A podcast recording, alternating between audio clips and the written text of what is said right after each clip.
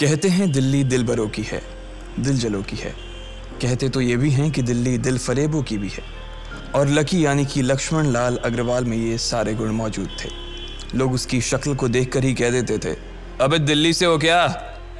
Lucky वैसे दिखने में स्मार्ट और अट्रैक्टिव था, पर जेब से खस्ता हालत होने की वजह से रहता बेहद सिंपल तरीके से था। शर्ट का रंग उड़ा हुआ और पैंट से पैबंद जुड़ा हुआ। कहने को तो उसकी उम्र के लड़के दिल्ली की सड़कों पर रात को मोटर बाइक दौड़ाते थे।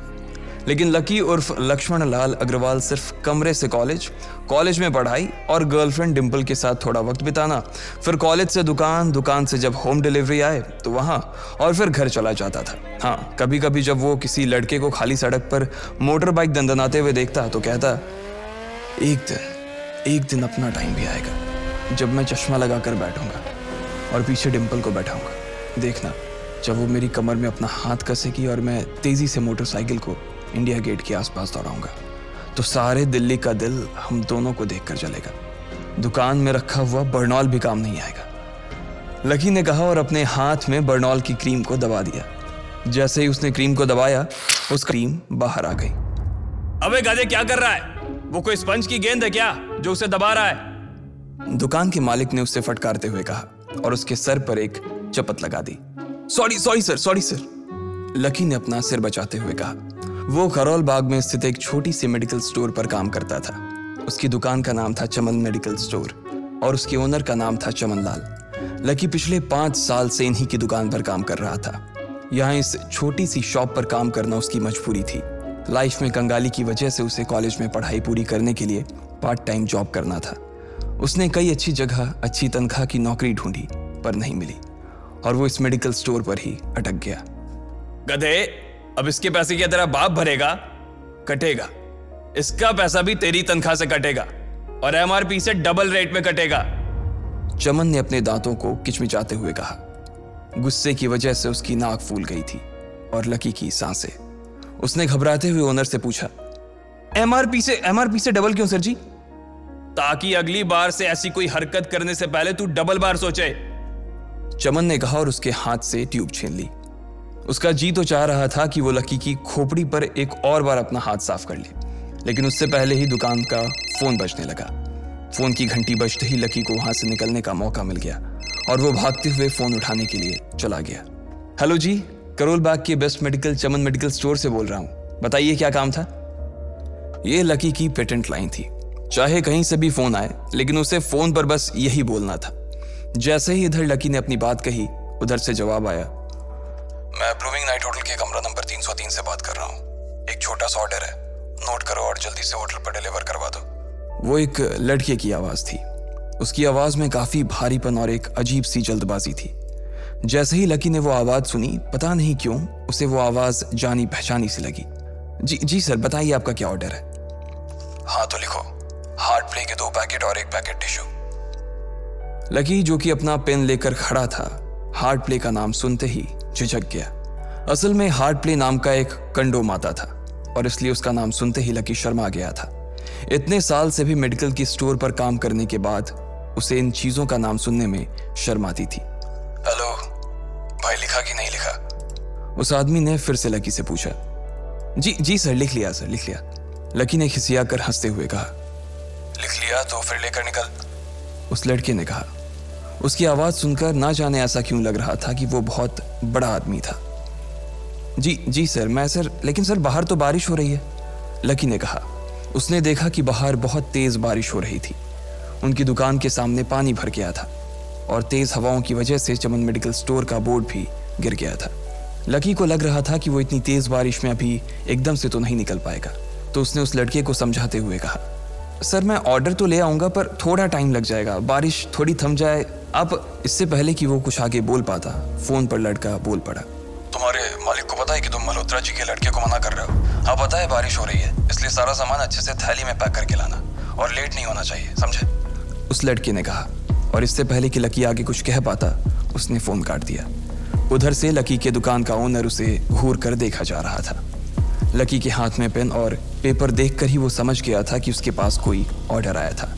आज वैसे भी इतनी बरसात होने की वजह से सुबह से इक्का दुक्का ग्राहक ही दुकान पर आए थे। ऐसे में उसकी दुकान का मालिक एक भी ऑर्डर को छोड़ना नहीं चाहता था। वो लकी को देख रहा था और लकी बारिश की ओर देख रहा था। बारिश का बहाना नहीं चलेगा, जाना पड़ेगा चमन लाल ने कहा। मैं बहाना नहीं कर रहा, सर। थोड़ी बारिश धीमी हो जाए तो मैं चला जाऊँगा। अभी आप खुद ही देखिए, कितनी तेज बारिश है। वो पता नहीं कोई मिस्टर मल्होत्रा का कोई बेटा कुछ ज़्यादा ही जल्दी में था। मैं साइकिल से तो पहुँच नहीं पाऊँगा इतनी जल्दी। लकी ने उनकी ओर देखते हुए कहा, क्या कहा? मिस्टर मल्होत्रा जी का बेटा, तू मेरी दुकान बंद करवाएगा क्या? अभी क्या भी निकल उनका ऑर्डर लेके। वो हमारे बहुत पुराने कस्टमर है, चमन ने कहा। पर लकी ने कहा ही था कि चमन बोला पर वर, कुछ नहीं, तू मेरी मोटरसाइकिल ले जा। उसने गुस्से में कहा, अरे सर जी, दो सौ के ऑर्डर में मुश्किल से चालीस रुपए बचेंगे। इससे तीन गुने का तो पेट्रोल ही लग जाएगा।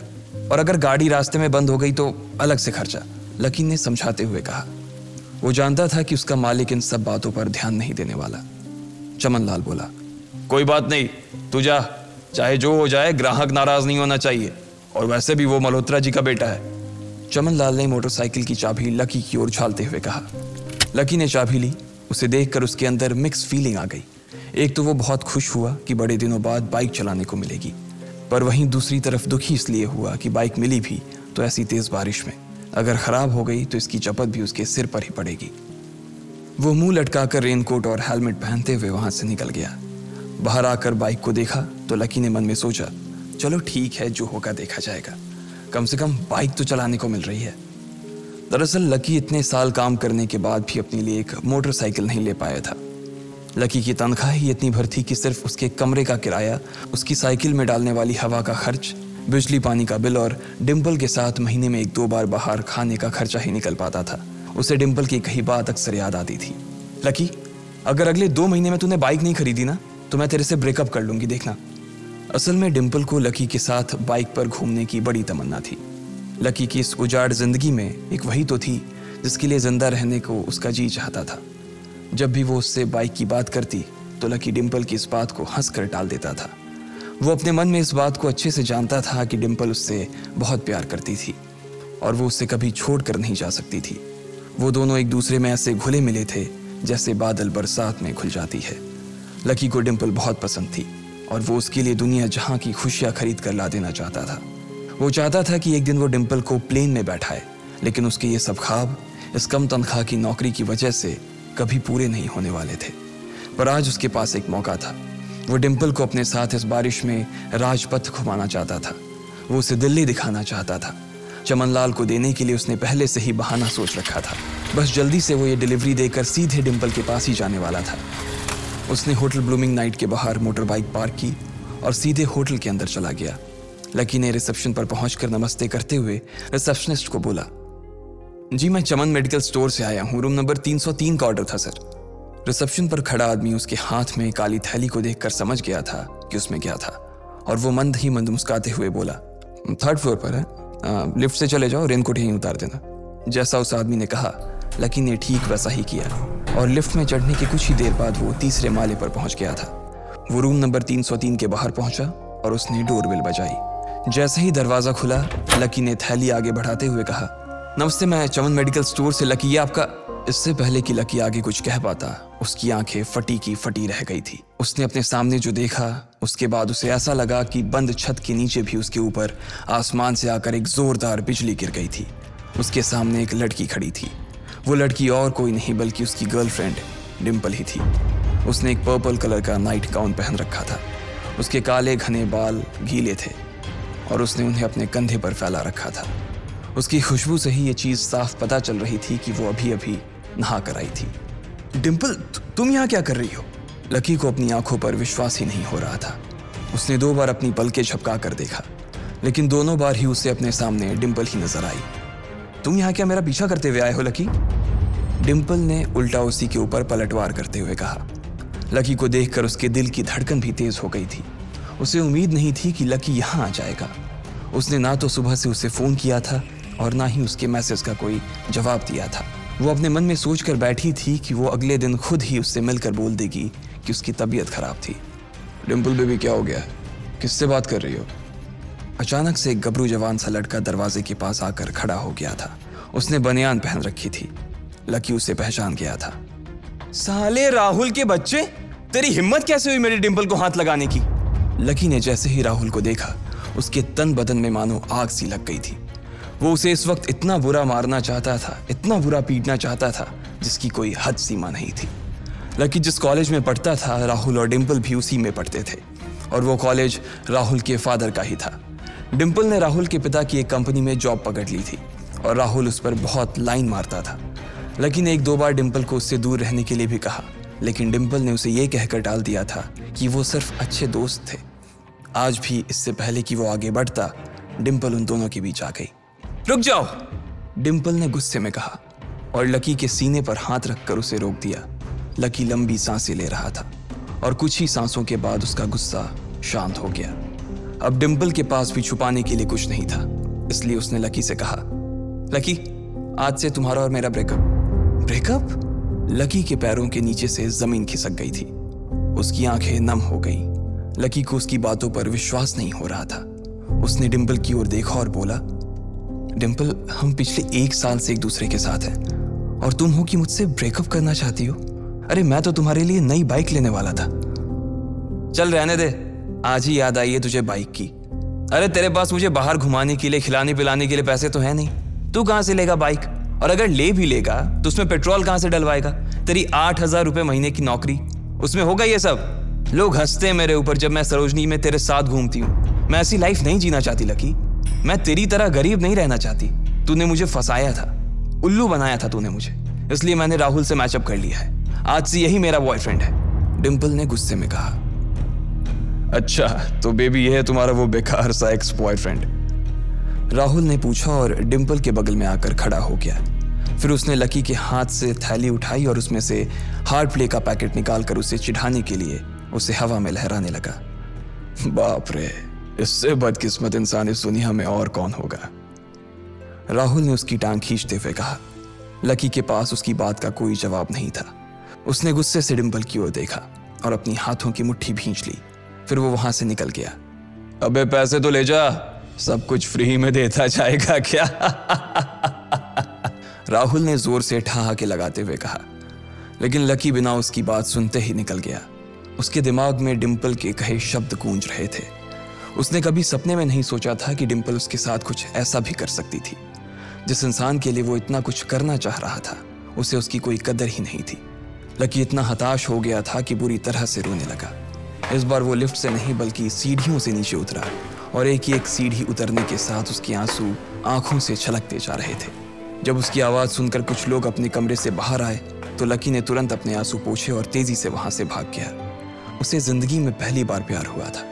और पैसों की कमी की वजह से ना सिर्फ़ उसका प्यार, बल्कि उसकी पूरी ज़िंदगी बर्बाद हो गई थी। लकी जैसे ही बाहर आया तो उसने देखा कि बाहर अंधेरा हो गया था। आसमान में तेज बिजली कड़की और बारिश जो थमी थी, एकाएक फिर से छमाछम बरसने लगी। ये देख लकी के थमे हुए आँसू एक बार फिर से छलक गए। उसका दिल बुरी तरह से डूब चुका था, लेकिन उसे इस बात की खुशी भी हो रही थी। आखिर आज उसे डिम्पल का असली चेहरा नज़र आ गया था। वो तो उसके साथ घर बसाने की सोच रहा था। लेकिन अच्छा हुआ कि उसने पहले ही उसका घर बर्बाद होने से बचा लिया। लकी को दुख तो बहुत हो रहा था, पर उसे यह भी लग रहा था कि उसे आगे चलकर यही दुख उसे खुशी देने वाला था। लेकिन एक चीज़ थी जो लकी को परेशान कर रही थी, वो थी उसकी माली हालत। उसकी जेब इतनी तंग थी कि उसे फटी हुई जेब की पैंट पहनकर घूमना पड़ता था। कभी कभी तो लकी सिर्फ़ रोटी खाकर दिन काट लेता था। वो कब से कोशिश कर रहा था कि कोई अच्छा काम पकड़ सके, लेकिन उसे कोई काम देने को राज़ी नहीं था। उसने टूटे हुए दिल को दिलासा देते हुए मन में सोचा कि डिम्पल पर खर्च होने वाले पैसे बच जाने से शायद उसके हालत सुधर जाएँगे। पर फिर भी वो रातों रात रईस नहीं हो जाने वाला था। उसने ऊपर आसमान की ओर देखा और ज़ोर से चिल्लाया, अगर इतना ही अनलकी बनाना था तो फिर नाम लकी क्यों रखा भगवान? वो जितनी ज़ोर से चिल्ला सकता था, उतनी ज़ोर से चिल्लाया। उसकी आवाज़ से आसपास खड़े लोग एक बार तो डर गए थे। लकी ऊपर ही देख रहा था और उसके आँसू बारिश के पानी के साथ मिल गए थे। जैसे ही वो फूट कर रोने को था, तभी उसके फ़ोन पर एक मैसेज आया। जैसे ही लकी ने अपना फ़ोन निकालकर उस मैसेज को पढ़ना शुरू किया, उसकी तो आँखें ही चमक गई। अचानक उसके आँसू हँसी में बदल गए और वो ज़ोर ज़ोर से वहीं सड़क पर नाचने लगा। उस मैसेज में लिखा था, परिवार की रिसर्च और परिवार के निर्णय के हिसाब से अग्रवाल परिवार का वारिस लक्ष्मण लाल अग्रवाल उर्फ़ लकी ने गरीबी अभ्यास की परीक्षा को पास कर लिया है। और आज से ही वो उस ज़मीन और उस जायदाद का मालिक हो जाएगा, जो परिवार ने उसके नाम कर रखी थी। ये एक ऐसा मैसेज था। आखिर कौन था लकी? क्या थी उसकी असलियत? और वो कैसे रातों रात ही अनलकी से लकी हो गया था? इन सारे सवालों के जवाब अगर आप जानते हैं तो प्लीज़ कमेंट बॉक्स में कमेंट करके हमें भी बताएँ। और आगे की कहानी जानने के लिए हमारे साथ सुनते रहें लखपति सिर्फ़ पॉकेट एफएम पर।